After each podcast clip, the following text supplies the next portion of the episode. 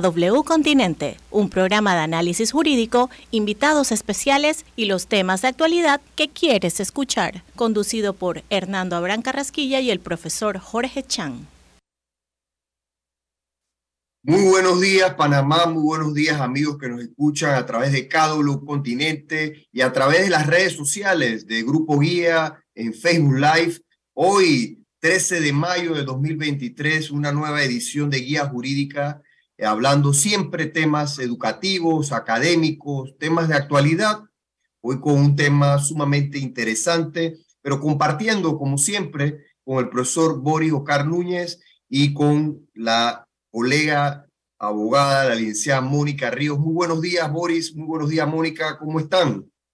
Muy buenos días, Abraham. Buenos días, Mónica, y a toda la teleaudiencia de KW Continente y de Guía Jurídica Radio. Otro sábado más para compartir temas de interés y de actualidad, sobre todo en el día de hoy.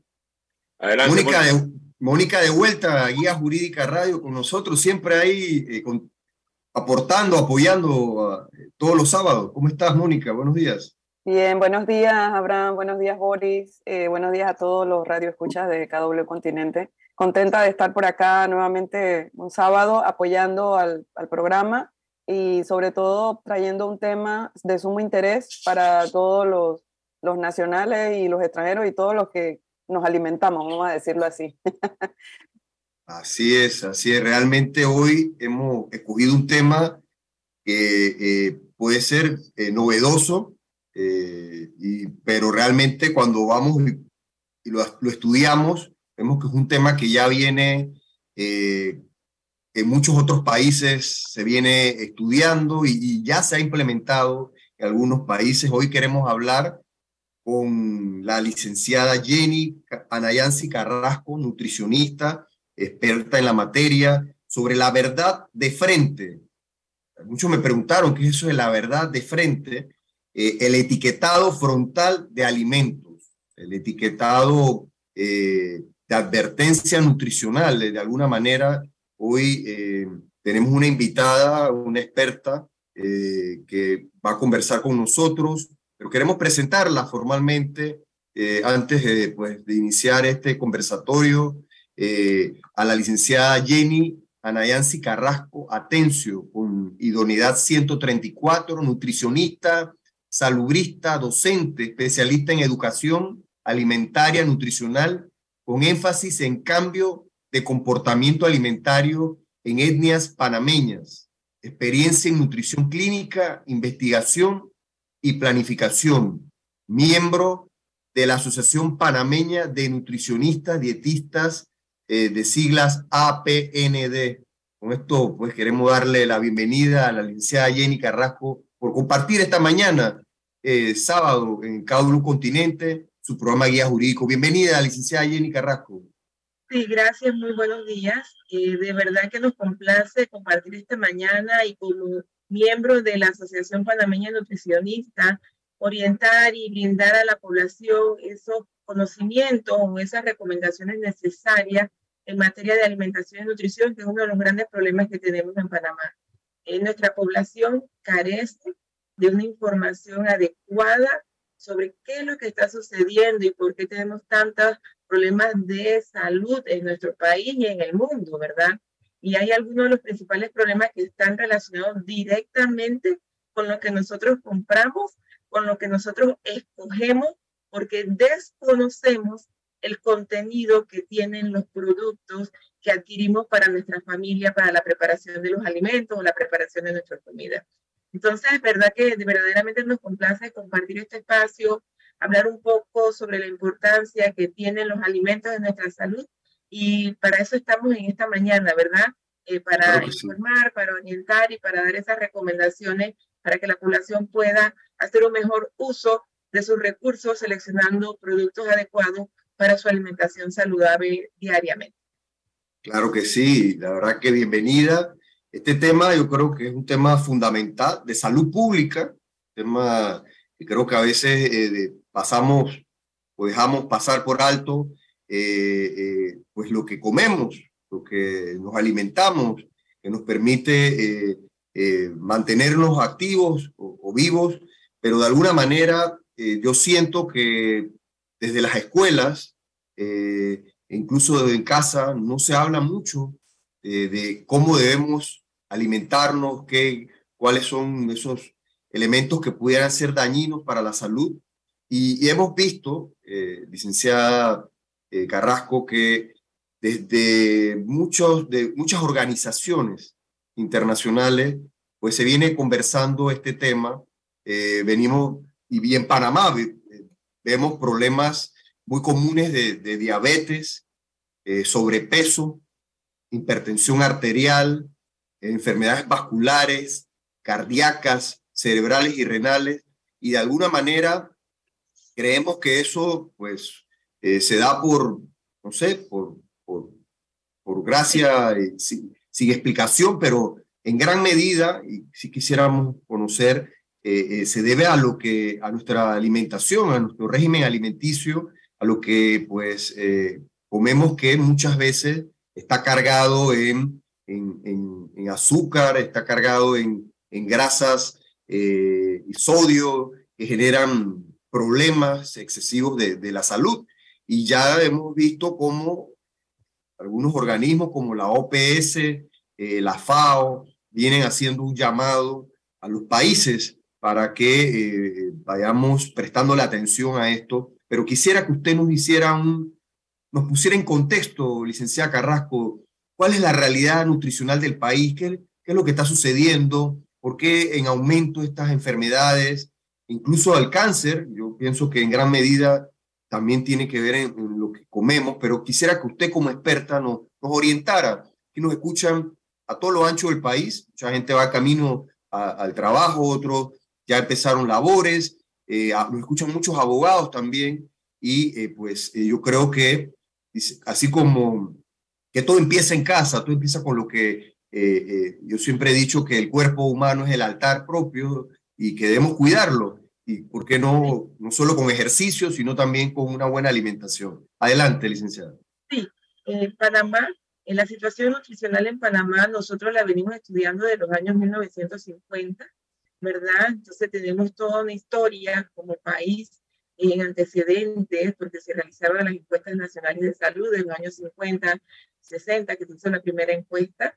En ese momento, las prevalencias de obesidad, de sobrepeso y obesidad que llamamos el exceso, no llegaba al 30% de la población.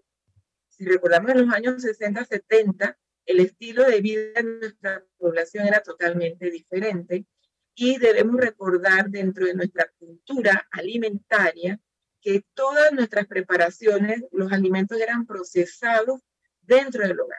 Sí, porque los alimentos tienen diferentes tipos de procesamiento.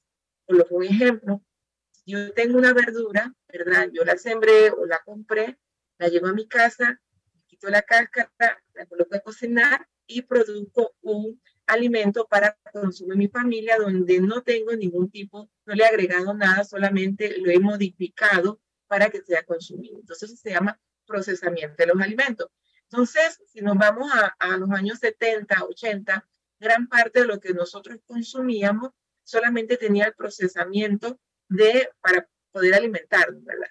Bien, hemos seguido un recorrido y comienzan nuestras encuestas nacionales de salud, de encuestas de niveles de vida, y ahí comienza a reflejarse esta situación nutricional de la población.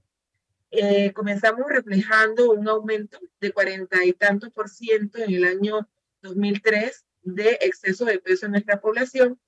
Y nos vamos a la última encuesta que tenemos, que la encuesta nacional de salud del año 2019, y nos encontramos con un 70% de la población adulta con exceso de peso.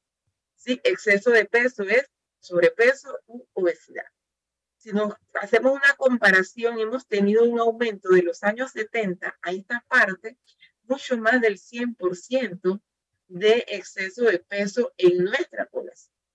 ¿Y a qué está relacionado directamente el exceso de peso? A lo que nosotros comemos o elegimos como productos de alimentación.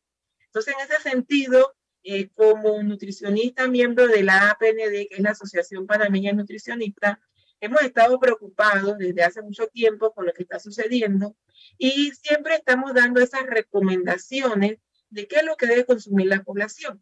Entonces, como nutricionistas recomendamos que debemos tener una alimentación saludable que contenga todos los grupos de alimentos que están establecidos en el plan de la alimentación que tiene Panamá determinado por parte del Ministerio de Salud.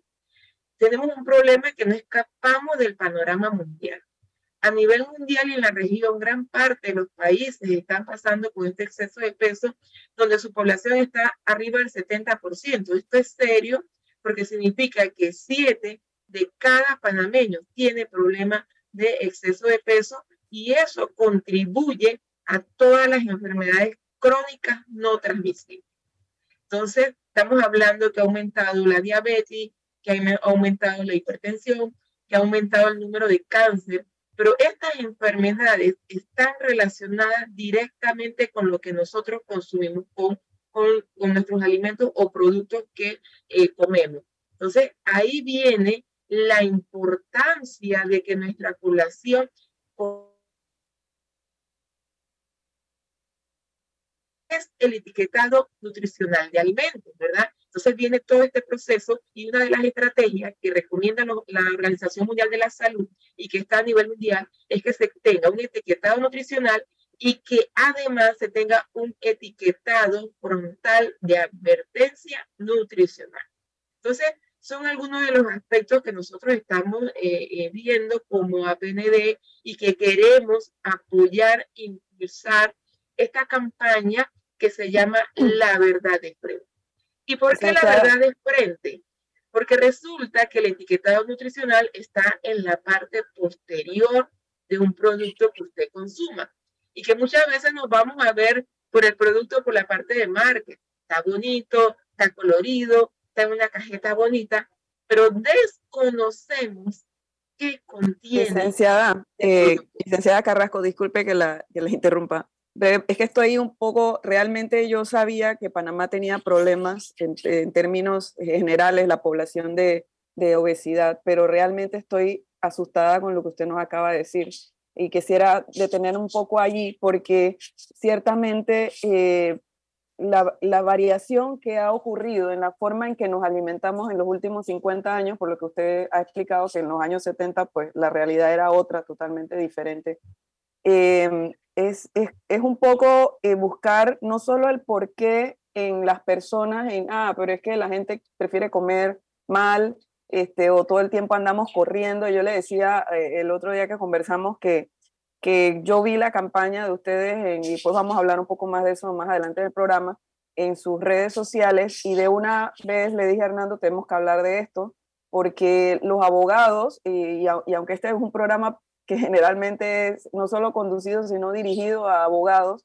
Este, nos escucha muchísima gente también, eh, todos los nacionales que sintonizan esta emisora. Entonces, eh, nosotros mismos somos víctimas de, de, esa forma de vida que tenemos, acelerada también, eh, que yo creo que también coincide un poco esa variación en el tiempo con precisamente que todo el tiempo estamos corriendo para hacer cosas, para llegar a tiempo, para no sé qué, comemos en el carro, cualquier, agarramos cualquier, lo primero que encontramos en la calle, eso es lo que comemos, y decimos, ah, bueno, me comí una comida rápida porque era lo que había en el momento, pero luego llevo a la casa y entonces allá también tengo productos que no son saludables a la hora de, tratar de, de, preparar. Y con la cosa de tengo pereza, estoy cansado, la gente no quiere, como, como usted decía el otro día, pelar la yuca, ponerla a hervir para comer algo más más natural, digamos. Entonces, este, un poco, eh, eh, o sea, hacer énfasis sobre esa situación, ¿no? De, tomar conciencia, porque al final todos como, como ciudadanos y que aportamos al, al fisco, estamos invirtiendo mucho dinero en curar enfermedades que son prevenibles, eh, porque si, si, de que yo tenga diabetes depende la cantidad de azúcar que me estoy comiendo hoy, entonces probablemente yo debería empezar a comer menos azúcar para evitar llegar a ese punto. Entonces, ¿qué está haciendo el Estado un poco y, qué está haciendo la asociación de ustedes eh, con miras de, eso? ¿no? Y, quisiera agregar, Mónica, quisiera agregar que no solo el tema obesidad, yo le, yo le quiero comentar a nivel personal, pues eh, yo tengo serios problemas de colesterol. y no sé si es genético o será que yo estoy comiendo, pues yo mismo me estoy matando, pues, porque estoy comiendo lo que no debe ser. Entonces, quisiera que usted pudiera entrar en esos detalles porque que la mayoría de estas enfermedades crónicas se deben prácticamente a, lo que comemos. Entonces, sí, sí, sí quisiera, pues, eh, para beneficio de nuestra audiencia, te pueda ampliar un poco eso. Bueno, claro que sí. Eh, como nutricionista, ¿verdad? Te este, podemos ampliar mucho sobre, porque hemos estudiado sobre esto. Eh, hay que comenzar por los factores que están directamente relacionados con nuestro estilo de vida, o sea, lo que nosotros hacemos. Y tenemos que comenzar a reflexionar qué ha pasado de los años 70 a esta parte. Y uno mismo se da cuenta de las cosas que han sucedido. Eh, ha entrado la modernización, ha entrado todo lo que sea rápido, sea, hay un desconocimiento de la población de qué estoy consumiendo, y qué tengo que hacer para mejorar mi salud.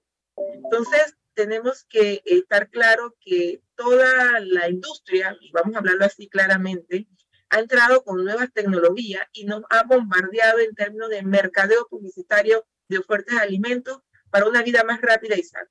Y nosotros mismos hemos tomado eso que acaba de decir Mónica, o sea, estamos apurados, nos comemos algo y no estamos midiendo la cantidad de lo que estamos consumiendo y tenemos una vida sedentaria. Yo siempre coloco un ejemplo eh, de mi infancia o de mi adolescencia en el lugar donde nosotros íbamos a compartir en las vacaciones. Y no existía casi transporte y era algo costoso. Y todas las señoras de esa comunidad iban todos los días, ellos llaman el pueblo, o sea, al centro de, de, esta ciudad en Pedonomé, esa, esa pequeña ciudad en Pedonomé, ellas iban caminando, y era una caminata de 25 a 30 minutos diarios, y lo hacían para ir y regresar. O sea que ellas hacían una hora de actividad física, además de todo lo que hacían en su casa. Hoy en día, todo el mundo hay transporte, tú no ves a nadie caminando y todo el mundo comienza a hacer su vida de una forma más rápida porque el propio, el propia, la propia vida, las propias actividades que hacemos, tenemos que andar acelerado porque tenemos que cumplir. Entonces, eso así mismo ha influenciado en nuestra alimentación. Y ahí nosotros como nutricionistas vamos a una cosa que se llama rescate de la cultura alimentaria cómo comía nuestra población anteriormente. Todo era preparado en casa. La señora hacía su tortilla, la señora hacía su empanada, la señora traía su, su, su o su huevo de, de, mismo de su granja, tenía su gallina, tenían mucha actividad física, tenían tres tiempos de comida y no comían alimentos procesados con alto contenido de azúcar. No existía ninguno de estos alimentos de paquetes hachecitos ¿verdad? Con alto contenido de, de azúcares y grasas. Las abuelas o las mamás de, uno le preparaban que chicheme, de todas las, preparaciones tradicionales y eso era lo que consumíamos. Y teníamos un gran desgasto, un gran gasto de energía porque teníamos muchas actividades. Hoy en día todo eso en cultura alimentaria lo perdimos. Y nuestra, nuestra población joven desconoce incluso nuestras preparaciones tradicionales y si no tuviste una abuela o no compartiste un núcleo familiar de, de, de, esta cultura alimentaria desconoce esos alimentos y ni siquiera sabe cómo comerlos. Los niños no, no conocen de estas preparaciones. Entonces, tenemos que re regresar a eso y tenemos que comenzar a ver qué es lo que yo estoy comiendo, porque una de las cosas que influye con ese estado nutricional es lo que está en cada uno de esos productos. Miren, les voy a decir algo. Si usted va a una escuela o cerca de una escuela, aunque nosotros como país ya tenemos la ley 75, que regula la oferta de alimentos que se ofrecen en los centros educativos, en los kioscos escolares, o sea que en los kioscos escolares está prohibido las bebidas gaseosas y todos los productos que contengan altos contenidos de grasa, sodio y edulcorante. Eso está prohibido por ley, es la ley 75, y el Ministerio de Salud tiene la resolución 049 que es la que establece qué productos se deben vender en los kioscos eh, escolares o cafeterías. Pero si usted va a las mamás, porque todavía no hemos llegado a las loncheras dentro de las escuelas, estamos hablando de los kioscos y vamos, el Ministerio de Salud y el Ministerio de Educación deben ir hacia eso. Pero si usted llega a cerca de una escuela, usted va a encontrar a las mamás preparando loncheras en las tiendas que están cerca. ¿Y qué están colocando en las loncheras? Bebidas azucaradas y eh, paquetitos con alto contenido de grasas saturadas, sodio y calorías. Entonces, eso es lo que estamos ofreciendo. Cuando la recomendación de una merienda es que sea fruta, pueden ser jugos naturales, emparedados, o sea, una serie de cosas que se recomienda como merienda. Entonces, hace falta un proceso de planificación, porque las mamás siempre se quedan, es que no tengo tiempo, pero si yo planifico, yo sé que voy a colocar el lunes, que voy a colocar el martes, que voy a colocar el miércoles, jueves y viernes, y así voy haciendo mi rutina para poder. Nos van a decir, porque nos dicen a las nutricionistas, es que yo no tengo dinero, yo compro las cosas al día porque no tengo dinero. Lo entendemos, pero puedes seleccionar productos que sean saludables y no incluir estos productos que solamente dan azúcar y ese azúcar se convierten en calorías vacías y que se transforman en grasa en nuestra población. 30% de nuestros niños en edad escolar y adolescente tienen exceso de peso. O sea, que ya tienen un problema. Licenciada, eso viene por las prácticas alimentarias en el hogar, porque quien selecciona el alimento es el papá y la mamá o los cuidadores. Muy bien, muy bien, interesante. Y queremos hacer una pausa, licenciada Jenny, y queremos, porque queremos, cuando usted, cuando regresemos de la pausa, hablar de ese etiquetado frontal, porque eso es importante. Si, por, lo que yo veo, todos los productos tienen información. Yo he visto información en las etiquetas, pero yo quiero saber qué es lo que está promoviendo la Asociación Panameña de Nutricionistas y a qué se refiere de etiquetado frontal. Después de la pausa, y también tenemos algunas preguntas de nuestros oyentes y de nuestro eh, eh, colega, el profesor Boris Núñez. Adelante, Roberto, adelante, cabina. www.kwcontinente.com Para el mundo.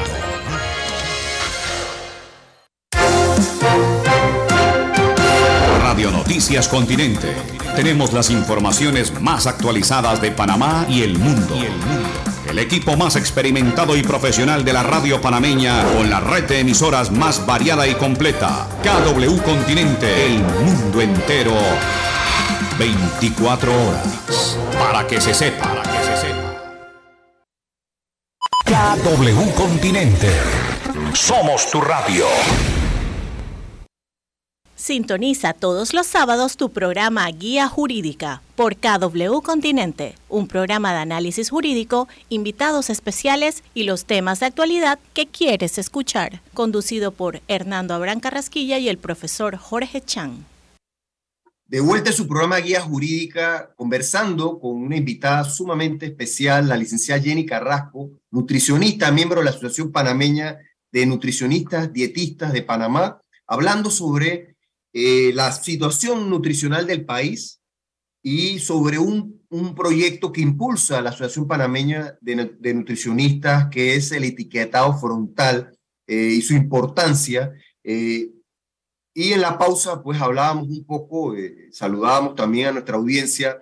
Eh, bueno, eh, yo veo en todos los productos información. Yo veo, dice cuántas calorías, cuánto porcentaje de esto, de aquello, pero yo quisiera saber qué promueve la asociación, qué diferencia, qué, qué plantea cuando se refieren a etiquetado frontal. Y, y bueno, también Boris, adelante, tenías la palabra. Adelante. Ah, gracias, Abraham, y placer también poder intercambiar algunas ideas y reflexiones de este tema. Y no quiero ser muy corto para hacerle la pregunta puntual a la, a la, a la licenciada Carrasco. Yo estoy, yo estoy un convencido de que cada uno debe ser responsable de su salud. El primer anillo de seguridad es uno mismo, ¿cierto? ¿no? Y tenemos que velar por la salud y lo que nosotros somos, lo que comemos, lo que ingerimos. Pero me llega un poco a la reflexión de precisamente lo que usted comentaba al inicio del programa, que durante la, época, la década del 50, 1950, 1960, eh, nuestros alimentos en nuestros hogares, ¿vale? Y era porque precisamente Panamá era bastante autosuficiente en alimentos. Pero han transcurrido los años, las décadas, y cada vez Panamá, nuestro país, es menos autosuficiente en la generación de alimentos. Y nosotros casi la mayoría tenemos los alimentos importados porque no estamos produciendo suficiente alimento para la población. Eso nos indica, bueno, que hay que estar velando por lo que ingresa al país. Ahora yo veo que le, traspasan más la responsabilidad de velar por eso al consumidor, lo cual coincido, nosotros somos los principales, pero ¿qué más acciones se le puede pedir al Estado porque es más fácil supervisar, vigilar la importación, los importadores o las empresas que se dediquen a producir que tratar de vigilar a cada consumidor, los cuatro millones de consumidores que somos. Entonces, ¿qué más acciones podría hacer el Estado para que precisamente los alimentos que están ingresando a Panamá cumplan con las normas precisas que usted menciona? Si bien es cierto, nosotros como consumidores tenemos la responsabilidad, pero caramba, me parece que el Estado también nos debe ayudar más para vigilar que lo que ingresa al país realmente sea saludable para toda la población, porque nosotros los consumidores no tenemos toda la información que sí tienen los doctores y los especialistas. Lo que la tienen son el Ministerio de Salud, la Autoridad de Seguridad Alimentaria, que no lo veo en el proyecto de ley y le, lo reflejan más a la, a la Codeco, pero la seguridad alimentaria entra por ahí y todas las instituciones. Así que mi reflexión va dirigida hacia eso, licenciada. ¿Qué, me podría, qué nos podría decir? Bueno, eh, es una reflexión, ¿verdad?, que nos lleva a pensar y, y, en la realidad, uno es promover leyes en materia de seguridad alimentaria nutricional, porque ese es el paraguas que engloba todo este tema, porque la seguridad alimentaria va desde la producción hasta la utilización biológica de los alimentos, o sea que pasamos por esos diferentes entornos. Eh, sería la producción, sería el acceso a los alimentos, ¿verdad? El consumo, la utilización biológica, eso forma parte de la seguridad alimentaria. Y dos, son este tipo de, ante, eh, de proyecto de ley que está en la asamblea, como es el anteproyecto de ley 265, que es de el etiquetado frontal de advertencia nutricional. Y regresamos a dos puntos, y voy a regresar a un punto que usted mencionó. Eh, para alimentarnos, nosotros necesitamos alimentos de los diferentes grupos de alimentos, ¿sí? Eh, Panamá se estableció el plato de la alimentación, que tiene cinco grupos de alimentos, y establece uno de los grupos que es el grupo de almidones, raíces y granos. Y en ese grupo lo que se habla es que la población debe comer ñame, puede comer ñame, yuca, octubre, plátano, eh, puede comer el arroz, maíz, eh, todo lo que son los cereales. Y esos alimentos se producen en nuestro país. Nosotros podemos producir, o sea, coloco un ejemplo, usted puede hacer tortillas de yuca, usted puede hacer tortillas de ñame, usted puede hacer tortillas de maíz, usted puede hacer tortillas incluso de arroz, ¿verdad? Porque solamente cambiar ese procesamiento, lo cambio, lo muelo, lo cocino o lo muelo, le pongo, le pongo otro ingrediente como es el huevo, que es un ingrediente en su forma natural, un puntito de, un puntito de sal, lo pongo en la plancha y yo tengo un desayuno para mi familia sin tener que comprar productos, ¿verdad? Nos vamos al consumo de vegetales y fruta. En ese sentido, nosotros somos bastante sostenibles. Y el consumo de carne, ¿verdad? Que la, la, lo que se recomienda son 5 onzas por persona diaria y nosotros no comemos más de 5 onzas, comemos 12 onzas a una libra diaria. Con esto les indico que tal vez nos hace falta educar a nuestra población a seleccionar alimentos preparados y tal vez nos falta mucha educación sobre cómo preparar ese alimento para que pueda tener diversidad, porque la gente dice, ah, solamente lo puedo comer hervido, solamente lo puedo comer así, pero hay diferentes formas de preparar. Entonces hace falta desarrollar campañas educativas desde cómo preparar todos estos alimentos de manera distinta para que sea agradable, porque tenemos que reconocer que la gente se aburre a comer siempre lo mismo. Pero si yo lo varío, lo como de otra forma, entonces ya podría estar trabajando en eso. Y también la parte de porciones. Entonces, en ese sentido, es una de las formas que nosotros tenemos para orientar a la población. ¿Qué nos van a decir todo el mundo? Eso da mucho trabajo, es más fácil comprarlo en el supermercado, ya viene listo, nada más está para comer. Pero también el preparar los alimentos en familia es una forma de compartir, de interrelacionarme, de cuando las mamás le cocinan a uno, hacen con amor. Cuando una abuela le cocina a uno, viene con amor y la comida de abuela, que haya pasado los años y el que tiene su abuelita sabe que eso tiene un olor diferente, un sabor diferente que te traslada a un momento bonito, que es un momento de amor que cuando eras niño, infancia, o sea, tiene toda esa parte emocional y la alimentación tiene que ver con las emociones. Si nosotros estamos tristes, comemos, ¿verdad? Si estamos alegres, comemos. Si vamos a celebrar, comemos. O sea, todo está en torno de lo que nosotros comemos, torno de alegría, tristeza. Y el, el hacer una alimentación saludable o compartir en familia también es un momento que debemos aprovechar y forma parte de esa cultura. Cuando yo no tengo ese momento, yo compré, lo entregué y listo. Entonces, todas esas cosas tenemos que rescatarlas dentro de la cultura alimentaria porque forman parte de esa convivencia y que nos van a dar esos lazos. ¿Quién no recuerda una comida de una abuela que uno desea? Y yo, yo lo digo, o sea, hay cosas de mi abuela o hay cosas de la mamá de una amiga que prepara, que yo siempre le digo, tu mamá hace tal cosa deliciosa que me gustaría volverla a comer, ¿no? Y hay personas que ya no están y que yo siempre con una amiga le digo, ¿cómo extraño los dulces de tu mamá? O sea, porque la comida también tiene ese sentido, ¿verdad? Ese sentido de amor, de entrega y que generalmente la que lo hace, lo hace con amor. Entonces, siempre estamos exhortando a que la población vea la preparación de los alimentos como un acto de amor, como un acto de compartir, y fuera eso es un amor porque estoy dándole salud a mi familia. Entonces, esa licenciada, es licenciada, yo voy al supermercado, voy a comprar X producto, una, eh, una lata de minestra, una, o voy a una bolsa de arroz, ahí está toda la información. Lo he visto, ahí está, está todas las etiquetas. ¿Qué, ¿Qué es eso de etiquetado frontal? ¿Qué es lo que, qué es lo que, ¿Cuál es la diferencia de lo que usted propone como asociación frente a esto? ¿Por qué o los consumidores no estamos bien informados o no nos están dando la información correcta o completa o solamente nos estamos basando por, por el dibujito, la figurita de la etiqueta? Dígame. Bien, ahí viene el, detalle. Eh, el etiquetado nutricional es el que traen los productos, ¿verdad? Es un etiquetado que viene hablando de todo lo que son los nutrientes, ¿sí? Hay varias partes de ese etiquetado nutricional. Está el etiquetado nutricional y están los ingredientes que contiene el producto. Nosotros siempre recomendamos a la población que cuando va a comprar un producto, lea el etiquetado y que también lea los ingredientes, porque en los ingredientes está todo lo que contiene. Y usted va a encontrar todos los ingredientes que contiene ese producto. Pero resulta que el etiquetado nutricional está eh, diseñado para expertos, para nutricionistas. Licenciada, eso mismo le iba yo a decir en este momento, porque usted dice, lea los ingredientes, pero es que eso es ininteligible. Glutamato de no sé qué, metil, no sé qué, sheshere, o sea, realmente eh, uno no, no, Otro idioma, Mónica. Eso es otro, otro idioma. lo más que usted puede no ni pronunciar, mucho menos entender.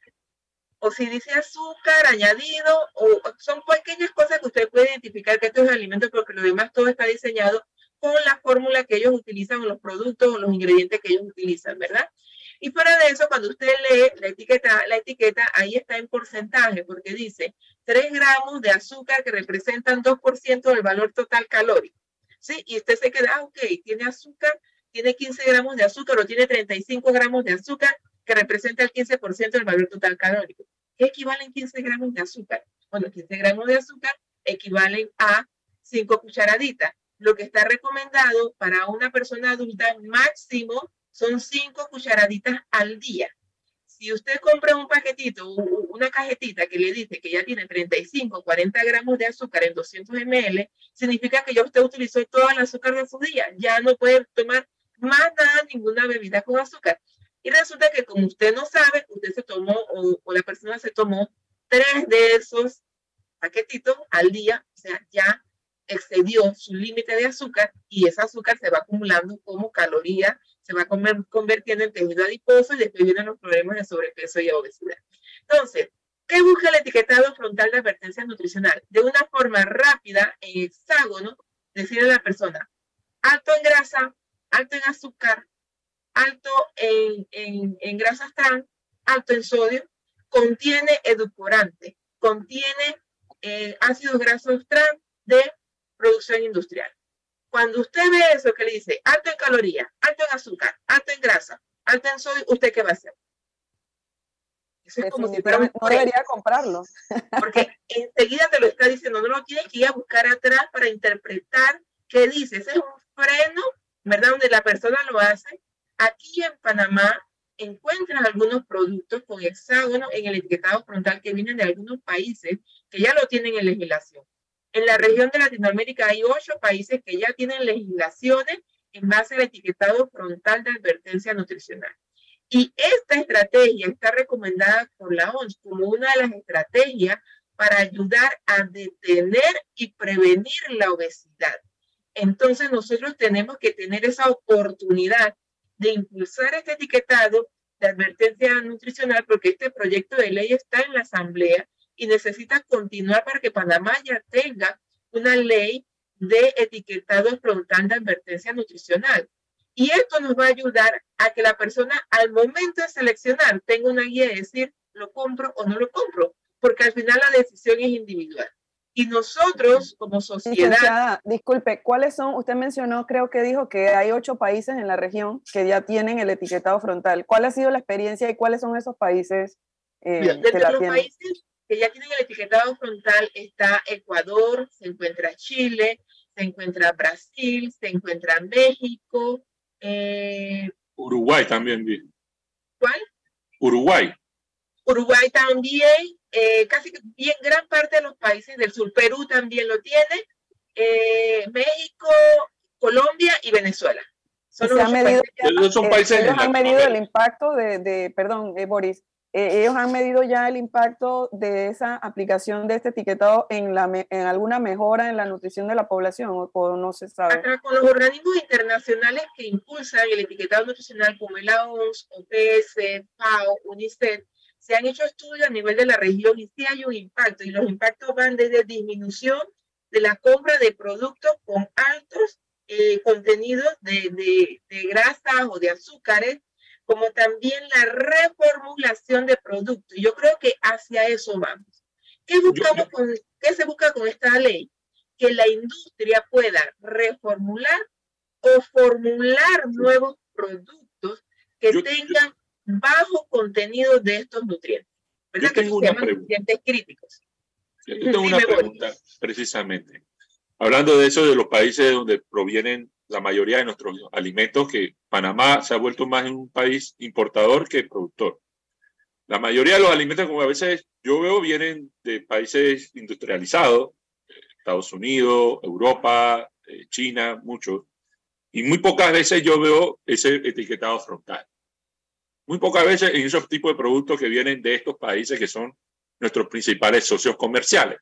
Ahora la pregunta va dirigida de que ese etiquetado frontal debería ser solamente para los productos que producimos aquí en Panamá o también van a incluir los importados. Y si también debe incluir los importados, eso de repente se va a convertir en un obstáculo para el comercio, porque si bien es cierto, lo estamos viendo desde el punto de vista de salud, eso va a impactar también el comercio y las importaciones de productos a Panamá. O sea, ¿cómo, cómo, cómo lo contempla la ley?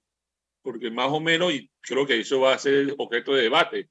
Pero eso, eso ¿cómo, lo está, cómo está sucediendo en los países que usted mencionó? Porque todos somos miembros de un organismo que se llama la Organización Mundial de Comercio y esto afecta la importación de alimentos, que es un tema de comercio mundial. ¿Pero qué es primero, Boris? La, salud, definitivamente, la salud. Comercio. Pero, pero al tomar una medida de esta, no, no hay que ser ajeno a que somos parte de un organismo de comercio y los pero, principales productos no se obstruye, Pero no, no estás obstruyendo, técnicamente no estás obstruyendo el comercio, o sea, realmente el comercio se permite. Lo que estás diciendo es advirtiéndole al que compra que está comprando un producto que no es saludable, pero no es que le vas a prohibir la entrada. De hecho, todos los productos pueden venir, siempre y cuando tengan el etiquetado frontal. Pero va a generar costos, va, a generar costos en etiquetado. O sea, que si no trae ese etiquetado no debe entrar a Panamá cuéntenos esa experiencia, licenciada. Este, este, este proyecto está en la Asamblea. Hay un proyecto en la Asamblea desde el 2020. No sé si esto se ha estado discutiendo antes y seguro esto se ha debatido. Yo creo que el, planteamiento del profesor Bori es real, ¿no? Toda la función lo miden en, lo económico, pero yo también, y, y, coincido con Mónica, la salud pública no puede estar por debajo de estos intereses. Cuéntenos Cuéntenos qué está pasando con esta iniciativa, cómo, cómo se está impulsando esto eh, eh, eh, desde la asociación que usted forma parte. Bien, desde la asociación nosotros lo que queremos es, uno, impulsarlo, ¿verdad? Dos, es una forma de educar a la población. Y tres, que nosotros como población en sociedad civil comencemos a pedir el etiquetado. En los países donde se ha hecho, como dijo Mónica, no se prohíbe la entrada de ningún producto. Solamente que tienes que en tu etiqueta tienes que decir qué contiene. Alto en contiene, si contiene grasas de producción, grasas trans de producción industrial o contiene edulcorante, tienes que declarar. La selección al final es del consumidor y por eso nosotros tenemos que educarlo. ¿Por qué no deben consumir o elegir esos productos? Porque lo que se busca es que la persona tenga, porque la persona desconoce cómo se lee un etiquetado nutricional que está en la parte trasera de un alimento. Pero si yo lo tengo en la parte frontal y me dice los los nutrientes críticos rápidamente, que son cinco, o que, o que contiene, yo puedo hacer una mejor selección de alimentos. Entonces, sea, ingredientes críticos que generan enfermedades crónicas, que permitiría ahorrar al Estado en salud a través de políticas preventivas. Esto sería parte de una política preventiva para que el consumidor esté mejor informado y pueda estar libre de, de estas enfermedades crónicas. Creo que ese pues es el punto. ¿No? Y de lo que tenemos de relato en los países donde se ha desarrollado en la región, no ha habido un impacto en la parte de empleos y salarios, porque eso es lo que aduce la, la eso es lo que aduce la industria, que eso va a impactar. No, ¿qué ha contribuido eso? Para que la industria desarrolle nuevos productos o reformule los productos. Porque cuando, miren, ¿qué pasó con la ley 75? ¿Verdad? Que tenemos nosotros a nivel de las, para los productos que se venden en las escuelas. Ahí se prohibió la entrada o venta de productos que tuvieran arriba de 14 gramos de azúcar en 200 ml. Hoy en día, no es una cosa que uno, usted encuentra productos, ¿verdad? Bebidas o encuentra algún tipo de bebida que tiene menos de 14 gramos de azúcar en el mercado. Antes de eso no existía. Entonces, todo este tipo de legislaciones lo que hacen es crear, ¿verdad? Que haga una, eh, se reformule y se reinventa nuevas opciones, pero ya hacia opciones saludables. Y no solamente beneficia a los niños, por ejemplo, en el caso escolar, uno ya puede encontrar productos por debajo de 14 gramos de azúcar añadido en todo lo que son los néctares o bebidas que uno antes no encontraba arriba. Entonces, los estudios que hay en la región indican que lo tiene la FAO, que lo tiene OPS, que incluso ha sido un impacto positivo para la industria y no ha habido eh, desempleo ni, ni se han cerrado empresas. Lo que ha hecho es que se dé una reformulación o formulación de nuevos productos con una disminución de estos nutrientes críticos que son los que causan daño a la salud y se refleja inicialmente con el sobrepeso, obesidad, continúa con diabetes, hipertensión, cáncer y otras enfermedades. Licenciada. Es que, más que, un, que una, una cuestión que va a generar un, problema económico, comercial, digamos, como bien señala Boris, que es una inquietud perfectamente válida. Y la, eso fue lo primero, ¿se acuerda que le comenté cuando conversamos de esto? Eh, yo creo que es una oportunidad, porque realmente al educar al consumidor o al permitirle conocer la verdad, como dice la campaña, porque eh, siendo inexpertos en la lectura de la, de la, información de la tabla nutricional, incluso aunque uno sepa un poquito porque se ha tomado la molestia de averiguar cuánto es el requerimiento calórico de azúcar, etcétera, hay porcentajes que uno no maneja. Entonces, hay cosas que por más que tú veas la etiqueta, realmente no estás comprendiendo lo que dice ahí. Entonces, al ponerle al frente un sello negro, como es el, el etiquetado que se está proponiendo, un, como un, un octágono negro que dice alto en tal cosa, o contiene una cosa que yo sé que me va a hacer daño, yo como consumidor elijo no consumirla y entonces indirectamente estoy forzando a la industria a que me ofrezca otra cosa y no solo a la industria, porque hay que decirlo, como bien dijo Boris también hace un rato, en Panamá nosotros nos hemos convertido en unos importadores de todo prácticamente.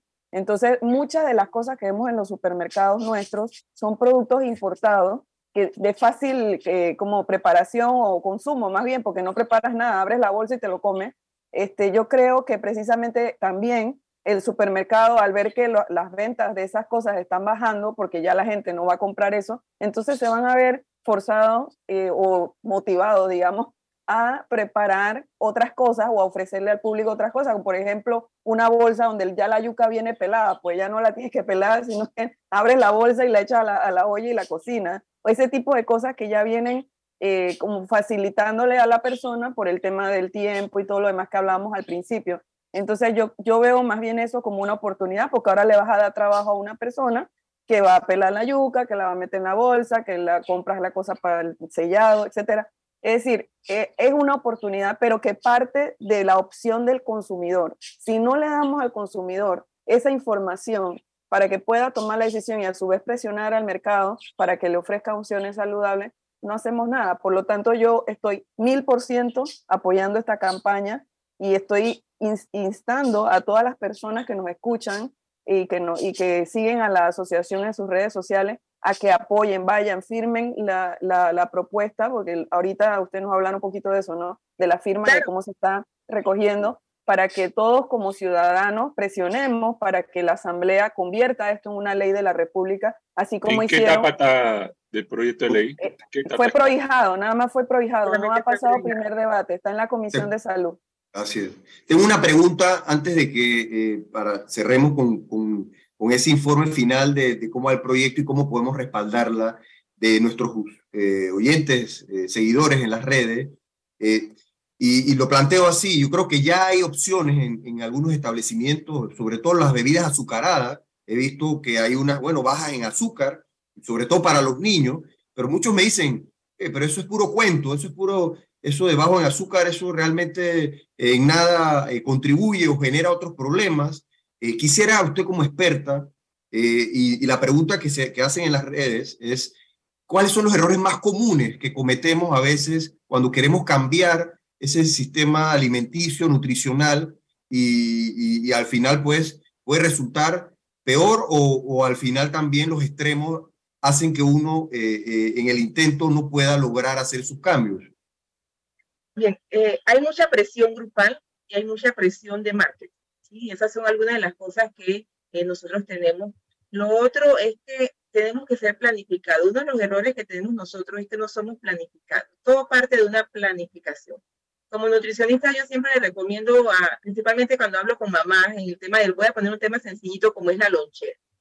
Que cuando hablamos de loncheras saludables, la mamá dicen que no saben qué hacer, que eso es costoso, y una cantidad de detalles. Usted tiene que ser planificada para poder saber qué va a hacer el lunes, el martes, el miércoles, el jueves y viernes.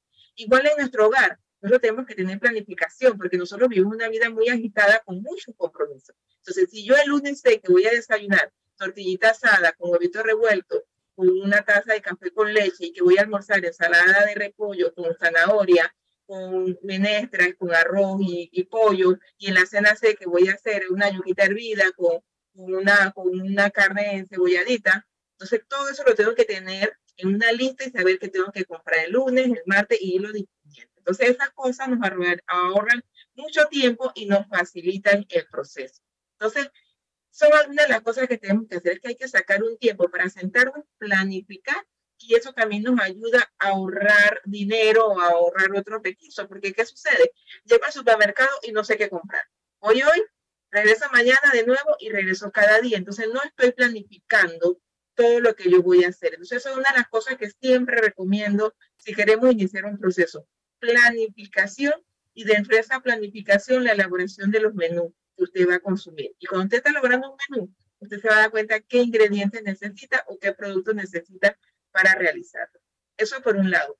Por otro lado, eh, es, es, bien cierto que siempre le recomiendo a los pacientes lean las etiquetas y una recomendación básica que le doy, si usted va a comprar algo, siempre lea las etiquetas y busque el alimento que tenga menos ingredientes que ustedes conocen, o sea, porque usted no conoce todo lo que está, entonces busque alimentos en su forma natural. Entonces, de eso se trata, ¿no? Nosotros estamos tratando de, como asociación de nutricionistas, orientar sobre la importancia de la alimentación saludable. En la alimentación saludable y en el plato de la alimentación que recomienda el Ministerio de Salud, no se recomienda ningún producto procesado o ultraprocesado que tenga un procesamiento industrial. Se recomiendan los alimentos en su forma natural. Nosotros somos lo que queremos y vamos comprando una serie de paquetitos y paquetitos y paquetitos. Vámonos solamente con los condimentos. O sea, ¿qué se, ¿con qué se condimentan las comidas? Ajo, cebolla, ají, culantro y todos los otros condimentos naturales. Ojalá, caldo rica, caldo rica. Eh, no, cubito, cubito. No cubito may, cubito, cubito, cubito may. sodio y sabor artificial. Entonces, ¿con qué se condimenta? Con condimentos naturales. O sea, el hecho de que yo coma saludable no significa que voy a comer insípido. Pero si Ajá, yo comienzo a usarle todos esos productos, todos esos paquetitos, lo que estoy agregando es sodio, glutamato de sodio, y estoy agregando muchas cosas, grasa, porque algunos de esos productos contienen La sal grasa. es muy buena, licenciada, ¿verdad? Echarle bastante sal al, al, al, a la comida es muy bueno, sí, ¿verdad? entonces dejamos de, de, disfrutar nuestros alimentos de la forma natural. Entonces hay que condimentar con alimentos naturales y esas cosas las puedo hasta Bajo en sembrar. sal, bajo en sal, licenciada, bajo en sal. Claro que sí, y esas cosas las puedo hasta sembrar en mi hogar. Yo puedo tener culantro, yo puedo tener ajíes, yo puedo tener tomate para preparar mis alimentos. Y eso me ahorraría un costo. Entonces ahí el Estado le correspondería desarrollar programas. ¿Cómo va el proyecto, licenciada? ¿Cómo, se nos queda en los últimos minutos? Cuéntenos cómo va el proyecto, cómo podemos ayudarle y disculpe que, que, que la interrumpa y sus conclusiones finales para aprovechar los últimos minutos que nos quedan. Adelante. Bueno, eh, nosotros como asociación lo que queremos es que eh, la población, la ciudadanía firme, ¿verdad? Eh, esta propuesta para llevarla a la asamblea y hacer esa presión.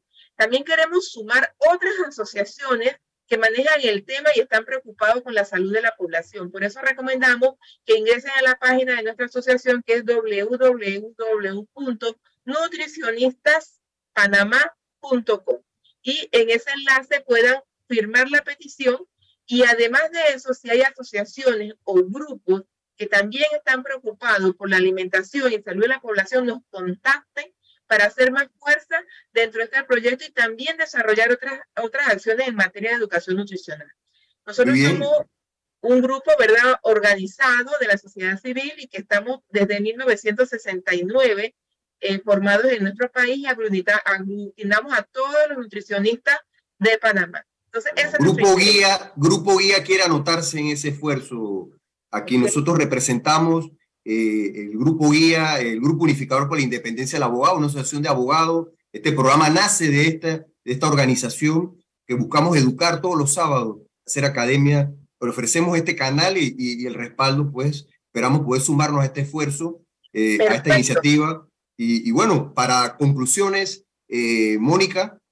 Sí, licenciada, ofrecerle, como bien acaba de decir Abraham, este, nuestro apoyo como, como gremio de abogados en la discusión del proyecto, porque sabemos que va, va a ser polémico, eh, como bien ya lo, lo, conversamos aquí, y probablemente necesiten apoyo de tipo legal. Yo sé que el proyecto ya está redactado y está en, debida forma, pero nosotros podemos colaborar con ustedes también en la discusión en la comisión cuando pues después que se haga la fuerza para que precisamente lo pongan en el orden del día cuando empiece el siguiente periodo y se pueda eh, eh, volver a, discutir el tema en primer debate y, seguir impulsándolo hasta que se convierta en ley de la República, porque es algo muy, muy importante y muy necesario. Le agradecemos este, haber estado acá con nosotros y gracias a ustedes, Boris y Abraham. Yo, yo, menos sal, menos sal, menos palabra, no, pero espérate, yo me sumo a la, al apoyo también, sobre todo para buscar aliados estratégicos en materia de comercio internacional, para evitar precisamente los obstáculos Boris fue negociador, licenciada Jenny, negociador de tratados, ha estado muy porque eso, eso definitivamente hay que tomarlo en consideración porque va a impactar también el comercio, las importaciones. Menos grasa saturada. Yo me sumo, menos grasa saturada, menos azúcar, menos sal. Más ejercicio, hay que correr más, ejercicio con buena alimentación, ejercicio, buena alimentación. Un minuto, licenciada, para despedirse y su salud, un minuto. Yo solamente les recomiendo que tengan una alimentación saludable, practiquen actividad física y no olviden de tomar agua todos los días. Eviten. Ah, ¿Cuántos vasos de agua? ¿Cuántos vasos de agua, Ocho vasos de agua. Ocho vasos mínimo. Y ahora, como estamos viviendo este momento, hay que ingerir mucho más. Gracias, gracias. Bueno. Gracias a ustedes. Eh, gracias en nombre de la APN, de Asociación Panameña Nutricionista Dietética. Muchas en gracias. El proyecto de ley hay que incluir también que cada familia tenga un nutricionista para poder ir al supermercado.